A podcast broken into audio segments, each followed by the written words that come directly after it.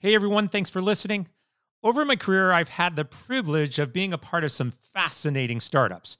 A few that were extremely successful, and a few not so much, which is pretty good odds considering 90% of startups fail. In 2023, there are almost 73,000 startups in the United States, each with their own unique blend of ideas, culture, and legal support. And lucky for us, out of 1.3 million lawyers in the United States, for this episode, we have two of them. Joining me today is Tom Buscaglia, the game attorney, and Anthony Millin, founder and co chair of Next.law, to discuss legal challenges with the rapid growth of technology and how to empower startups to be successful. To support the show, visit chrishood.com slash show Subscribe to the show on your favorite podcast platform, follow us on social media, or you can email me directly, show at chrishood.com. I'm Chris Hood, and let's get connected. Connecting. Access granted. The Chris Hood Digital Show, where global business and technology leaders meet to discuss strategy, innovation, and digital acceleration. Five, four, three, two, one. Your digital evolution starts now. Here's your host, Chris Hood. Welcome to the show. This is a lengthy topic today, so I want to get right into it and introduce our guest. Tom, would you mind introducing yourself and a little bit about your background? My name's Tom Buscaglia. I'm known in the industry as the game attorney. I've been representing independent game developers since 1991. I represented over 200 independents. Some of my clients need mentoring on a constant basis. Anyway, that's the, but that's what I do, and I, I'm sort of outside general counsel for my clients. Anthony, would you mind introducing yourself? Sure. Great to be here today with you, Chris. My name is Anthony Millin. I have spent the last 25 years in the startup ecosystem as a serial entrepreneur. I've co founded several um, VC and private equity backed companies. I've also been a venture partner in a seed stage venture capital fund and have spent a lot of time as well as a startup attorney working with startup and emerging growth companies. And I'm currently the founder and co chair of an innovative new model for delivering legal services to startup and emerging growth companies that came from my experience being on the entrepreneurial side, consuming those services and looking at the way I would have wanted legal services to be delivered as an entrepreneur. Do you get into the advisory of the organization at all? Yes. So we spend a lot of time working with startups on um, guiding them through. Our, our, underlying mission at Next and Next.law is, which is part of Shulman Rogers, is really enabling and empowering startup success. So we work. A lot of the time that we spend is spent guiding, educating, working on strategy, working on decisions, in addition to the actual legal work that's being done with that. The two are very integrated, but the advisory side and the guiding is is probably the biggest part of what we do. When you compare, say, a gaming developer or uh, an indie game studio with some of the other types of startups that are out there now in the tech space, do you see similarities or differences in the work that you're doing? I think there's a huge difference in and a lot a lot of times in the culture. Most traditional startups are about making money, coming up with a business idea that's maybe blue ocean that's going to change things, and then they will be able to monetize that in a meaningful way. And I, what I find with indies is uh, they love games and they just want to make games. So uh, I think it's more akin to say the music industry in the 50s and 60s, or even the music industry today, where you've got these garage bands who are just all about passion with not a lot of brains that are getting taken advantage of constantly. And sort of that's those are the people that, that I protect and try to help. So there, I think there's a qualitative difference there. They're not near as business savvy, uh, mostly. You know, I mean, there are the exceptions, uh, but a lot of the clients that I've dealt with, they just needed that other person who was a business person that wasn't there to exploit them, but was there to ex- help them exploit their product. And I think that's it's kind of if I could say there's a missing piece in the industry, we probably need more people like that that are good business people that are genuine about wanting to protect their company. You mentioned that you spend some time mentoring some of your clients. In what areas are you specifically spending time with them? It all starts with clean up your act. You can't sell what you don't own. A lot of it is initially making sure that they've properly secured their employees, that their intellectual property rights are all in line. They're not exceeding their reach in a lot of ways. And then I also will help them bring their game to market, come up with a marketing strategy. I'll introduce them to people that I know in the industry, which after th- or 30 plus years, I guess is a lot of people. You know, and that and just that kind of thing when you're you're running a small team, say anywhere from, you know, 6 to 20 people, and you're the head of the team and you're trying to make decisions that are going to impact everyone, they don't have anyone to talk to about what they what the problems that they have to deal with on a business level. And I think having an outside counsel just to sound stuff off of, if nothing else, is uh, is quite a valuable thing. Usually uh, in the industry, you know, we're we're dealing with third party funding, and if it's a startup, you have very little leverage in the negotiations, so it's almost take whatever you can get. My clients certainly think that I don't, you know, so it's constant struggle getting them to uh, to focus on what the deal they need as opposed to trying to keep the studio alive the culture of an organization is critical to the growth of an organization. You can't build and execute and grow, particularly from an early stage, if you're not building building the right culture. So we we often talk to clients and and advise them around that. But we see we see culture as a cornerstone and a foundation for building and scaling after that. I think you know what becomes very hard is when you start with a great culture that you've been nurturing and building from the beginning and you grow to a certain size the challenge becomes how to maintain it and how to to not lose that that core uh, of of what kind of made you special your own special source in terms of the uniqueness of the of the organization that you're building i think it's very important and Tom, you were just talking about negotiations. I think this is one of the big things inside of all startups, whether it's an indie studio, you get your first opportunity to sell a game and they get a contract handed to them, or even on a startup, you get your first opportunity to raise funding. What are some of the things that entrepreneurs who may be listening to this have to keep in mind when either raising money or closing a deal? I think being able to get a deep understanding of the dynamics of the specific transaction in terms of the pros and cons in both directions, you know, understanding the other side, what their desires are, what they want, and then making sure that that aligns in large part with what the startup is looking for, what the studio is looking for. Uh, a lot of times, uh, I, I, I, and the other thing I think is, and this is really critical that I see in the industry, and that is if you're a startup and you're looking for funding, that's a full time job. That's all you're going to do. Unfortunately, it's really hard to run your business while you're hunting, you know. And I've seen I've seen people with what I thought were very solid ideas that could have been brought to market. And they spent those 2 years looking for funding instead of building their company. And I from my point of view if they had just gone forward and started selling their product they would have done much better than trying to get enough money so they could ramp up to sell their product. You know sometimes it's easier to just go ahead and do it. And I'll be frank, most of my clients uh, are not looking for funding, mostly because when you're starting up, you don't have the valuation to be able to raise the kind of money you need without basically giving away the company. And uh, when you're to the point where you don't have to give away the company, you probably don't need the money.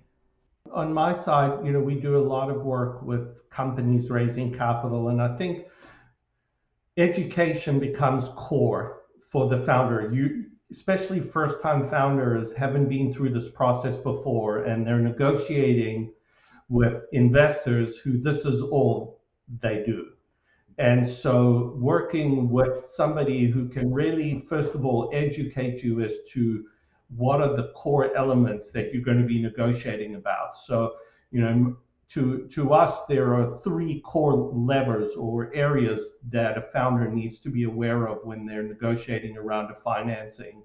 The first one, which is where founders spend most of their time, is really around valuation, whether in a safe or convertible notes, it's a cap. or whether in a price round it's an actual valuation. But often founders spend almost all their time thinking just on that element. Um, and there are important things to know when you're dealing with valuation um, Eh, in terms of, of what the whether the investor is giving you something on a pre or post money or fully diluted basis. So it's important to know what what you're talking about. But then there are two other areas where investors spend a lot of their time and founders don't often realize, but there's a lot of rights and preferences that get negotiated. And those rights and preferences can have a real impact on how money flows later, on rights people have to participate in future rounds, whether an investor gets to get their money back and then share in the proceeds of the sale. And so there's this list of rights and preferences. That's the second. And then the third one that you have to focus on is all the protective provisions. So you may think you're selling 10% of your company, you control the board of directors because you have two board seats to the investors one, but these protective provisions that get negotiated often give significant veto rights to the investors around really core parts of, of operating a company. And so whether you end up agreeing to some of them or, or not or not, at least understanding what's going on around those three areas is really important in a negotiation for financing. It's funny because I get the, the similar model uh, dynamic. Uh, most of the uh, most negotiations I'm involved with are either with like rev share funding as opposed to uh, traditional funding, or mostly uh, publisher funding of projects where it's a it's a single one off uh, issues such as IP ownership and that go back and forth but the dynamic is still the same. What you've got is you've got a studio. I actually I've told people I would have been smarter for me to, to go after working for publishers instead of developers because publishers do 20 deals a year and developers do one deal every three years. Uh, but you see it all the time where you get a very experienced team on the other side, sometimes to the to the level of, and I'm sure you see this with VC funders, arrogance, right? And you're dealing with this corporate arrogance with, well, we have the money, so you don't have anything, and my feeling is, you know, you got a company that sells games and we have a game you want, all you have is money. You know, if all they have is money and they need games to sell and you have a game they need to sell, maybe you have more leverage than you think. The other thing I get with rookies, and I suspect you may get this, is they go into negotiations trying to think of what the other side wants and making sure that they don't step on any toes in the negotiation, which is a really bad way to negotiate. You know, you have to negotiate. You negotiate your deal, not their deal.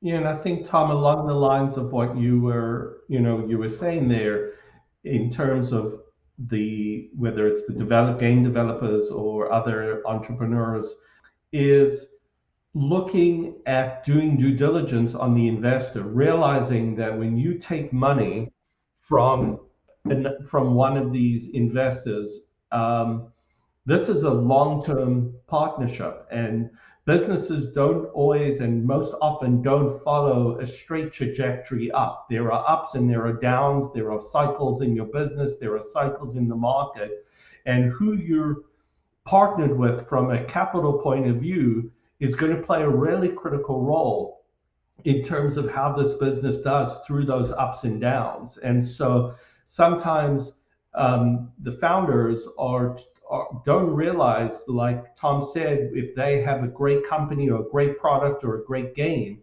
they don't realize that they they have the power to make sure they're aligned to their investors. That culturally there is a fit. They should interview CEOs of other companies who've invested, who've had investments from that investor and they should they should also spend time speaking to companies who did well and companies that didn't do well so that you see how the investors act on both sides of that i was talking about iteration in game development and how that's how great games are made by iterating and I know that in uh, in the VC culture, it often happens that somebody has a, a, technology that they're trying to productize, and all of a sudden, halfway through those first two years, they realize that they need to change their market readers. They need to pivot the entire the entire mission, right? And how is that handled with uh, in terms of the initial investors do you have to go back to them and say, "Hey, we've changed our mind. We're not going to make this. We're going to make that"? How does that go? Is that do you have to renegotiate the terms, or are you pretty much once they give you the money, you can do what you want unless they unless you can't?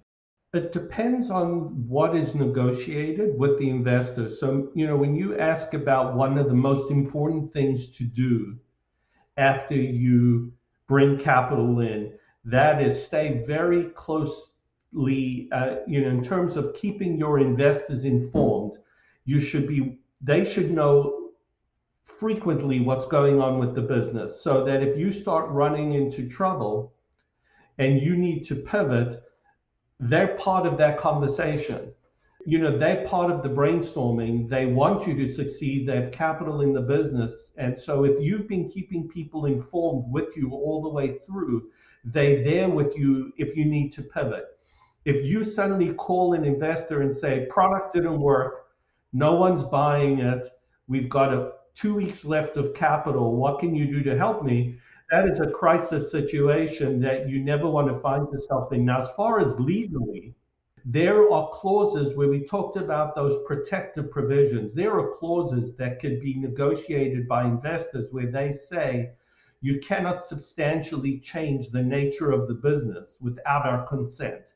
So if if you're going to be doing that and there is a clause that's in there, there is language that could be built in by investors to protect the fact that they thought they were investing in a software as a service, you know, consumer oriented or B2B business, and suddenly you're in climate building a hardware product that you know that that on their money that that kind of thing is is built in. But i would say the best advice is treat investors like your partners and keep them informed and have them part of the conversation so that if you need to pivot, and many companies, like Tom said, end up pivoting, everyone is there. And often, if you've been with the investors all the way through and they're part of the decision, they may even put in some additional capital to help you through that pivot leading up to your next big raise. One of the biggest disruptors is technology. And obviously, we can't go much further into this conversation without talking about how AI is drastically disrupting businesses, game development, and even law. I have a question for Anthony. Do you think we're going to have jobs in 10 years, or do you think it's five years? Yeah, I think jobs are going to be different. And I think that the ability that there is, like all technology that comes in, I think that you have to kind of understand it, understand where its strengths are, understand where it's going to be better than what a person could do, understand where its impact is going to be, and then understand how to leverage that technology to do what you do or parts of what you do better. So I think if you blind to it or ignore it, it's going to disrupt and take, you know, take, like you said, take away big parts of what lawyers do will will be um, re- replaced by technology. But that just means that the industry is going to evolve. I don't think that you're going to necessarily have no lawyers. I think that the way legal firms practice and what they spend their time on in terms of how they work with clients is going to evolve with the technology. Yeah, I suspect it'll hit paralegals harder than it hits lawyers because somebody has to have lunch with the client. No, but nobody wants to go to lunch with an AI. So there you go. Uh, the most useless parts of our job are going to be left, and we'll be proofreading for the robots. I just love it. I think it's amazing. I was doing a response to a office action, a trademark the, the other day, and I thought I should ask GPT Chat to try to do this. I chickened out and wrote it myself. But it's a it's a thing, you know. I, I look at how do I, how is it that I construct when I'm negotiating a publishing deal, and what I do is I look back at the 200 or so that I've done, right, and I think of all the times that something went wrong, and it affected the progress or the the, the ultimate result for my client, and then I try to make sure that I build that back into the contract. That's how some companies' contracts get so ridiculously ugly because they just add stuff without taking it out. You, you do that, and then I start to think, well, let's see if I was an AI and I could instantaneously instantaneously access, say, ten thousand publisher agreements, and then the lawyer told me what they want out of this. There's the lawyer's job. Tell the AI what you want. But you could do that with ordinary language and say, I want this provision, that provision, this provision. I want this law to apply. I want binding arbitration, or I want court, you know, whatever. All the different variables that we put in our contracts, right? Both on the front end and the boilerplate on the back end. And then it just writes it based on every every other contract that's ever been written in that field. And then I proofread it.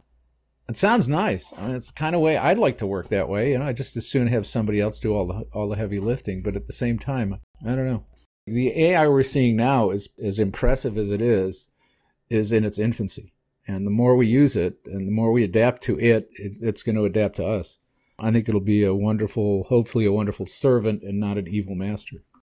Yeah, I, I mean, it's interesting. I think in the legal field, I was just at a big national industry conference. You get a sense that people realize we're at the beginning of kind of a complete paradigm shift. This is not like a small step forward. This is the beginning of something pretty fundamental to the legal industry. They had a session on ChatGPT and on uh, generative AI, and they ended up having to open up like multiple ballrooms just to fit everybody in who wanted to attend that one session that just overflowed, and then they filled another room and that overflowed. So I think people realize and, and people are starting to really try to understand, knowing it will impact, trying to understand its impact.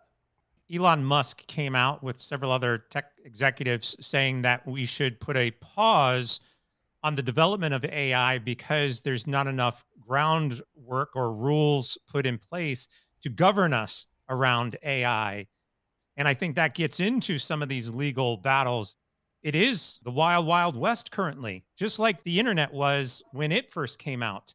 And it took several years for there to be some guidelines as to how we were going to structure it. Unfortunately, AI is moving at such a rapid pace that we don't have two or three years to try to figure out how we're going to govern this. If you look at the internet, Chris, which you brought up as an example, we're still trying to figure out decades later how to regulate components of the internet. I mean, there's still tremendous concern over certain aspects of social media and regulations that should have been put into place. So, you know, feels like regulations are never mind yours, but decades behind where technology is going. And technology is becoming more powerful. So, you know, if you look at just the overall power and impact of where AI can take you, the fact that regulations, governments don't move fast enough to get in front of something that once the genie's out of the bottle, you can't put back in. To have certain ground rules and regulations in front, I think it's the same with genetic engineering on on that front, uh, in terms of going in and being able to alter genes you know, often people and technology just outstrips the regulatory environment, and then you're you have intended consequences of that technology, and then you have unintended consequences with significant negative impact of new technologies and that is an underlying challenge that's been going on for a long time and may even be more challenging with the power of AI. This reminds me of the 90s when I was out at the Institute for Law and Technology at Berkeley. There was a, a consolidation of people from Oracle and uh, Stanford and, and Berkeley. and it was all about law and technology. This was in the mid 90s. And the, the debate then was on one side, you had the traditional government types who were saying, How do we regulate the internet? And on the other side, you had the free thinking guys, uh, Electric Frontier Foundation and those guys who were saying, should we regulate the internet? Which are two very different questions. And I think we have the same thing with AI. First of all, I don't think that humans are going to be fast enough to put it back in the bottle. It's already out. And we can say all the scrupulous people shouldn't be able to do this, and all the unscrupulous people are going to do it anyway. You know, how do you punish an AI? And once it's out, it's out. I think we need to change the way we look at the world. That's all. it's international. Borders are becoming more and more meaningless. Certainly with AI, they're going to be completely meaningless. I don't think governments can do it. Frankly, I think technology is way more powerful than any government right now, anyway. You know, it's not just borders between countries as you're talking about, but what we're also seeing is that companies are becoming borderless. And I agree with you. I think it's fascinating to see the growth and the rapidness of AI, but even other areas that are fueling AI, like data. And Anthony, as you mentioned, the impact that it's having on social media and just security across the world in terms of technology. It's really blowing up and going to be incredibly challenging to maintain. I, who knows where we're going to be by the end of this year, let alone next year. Thank you both for spending time with us today and talking about startups and technology. It's been a great conversation. Great. Thank you, Chris, and thank you, Tom. Yeah, this was wonderful. Chris, I appreciate you offering me the opportunity to be here. And of course, thanks to all of you who are listening.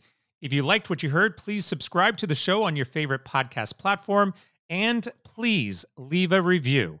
Your feedback helps us improve, grow, and reach a wider audience. If you have questions, comments, or ideas for the show, you can connect with us throughout social media or online at Chris Hood Show or chrishood.com. And please share this episode with your friends, family, colleagues, or anyone else looking to grow their business and start their digital evolution. Until next week, take care and stay connected.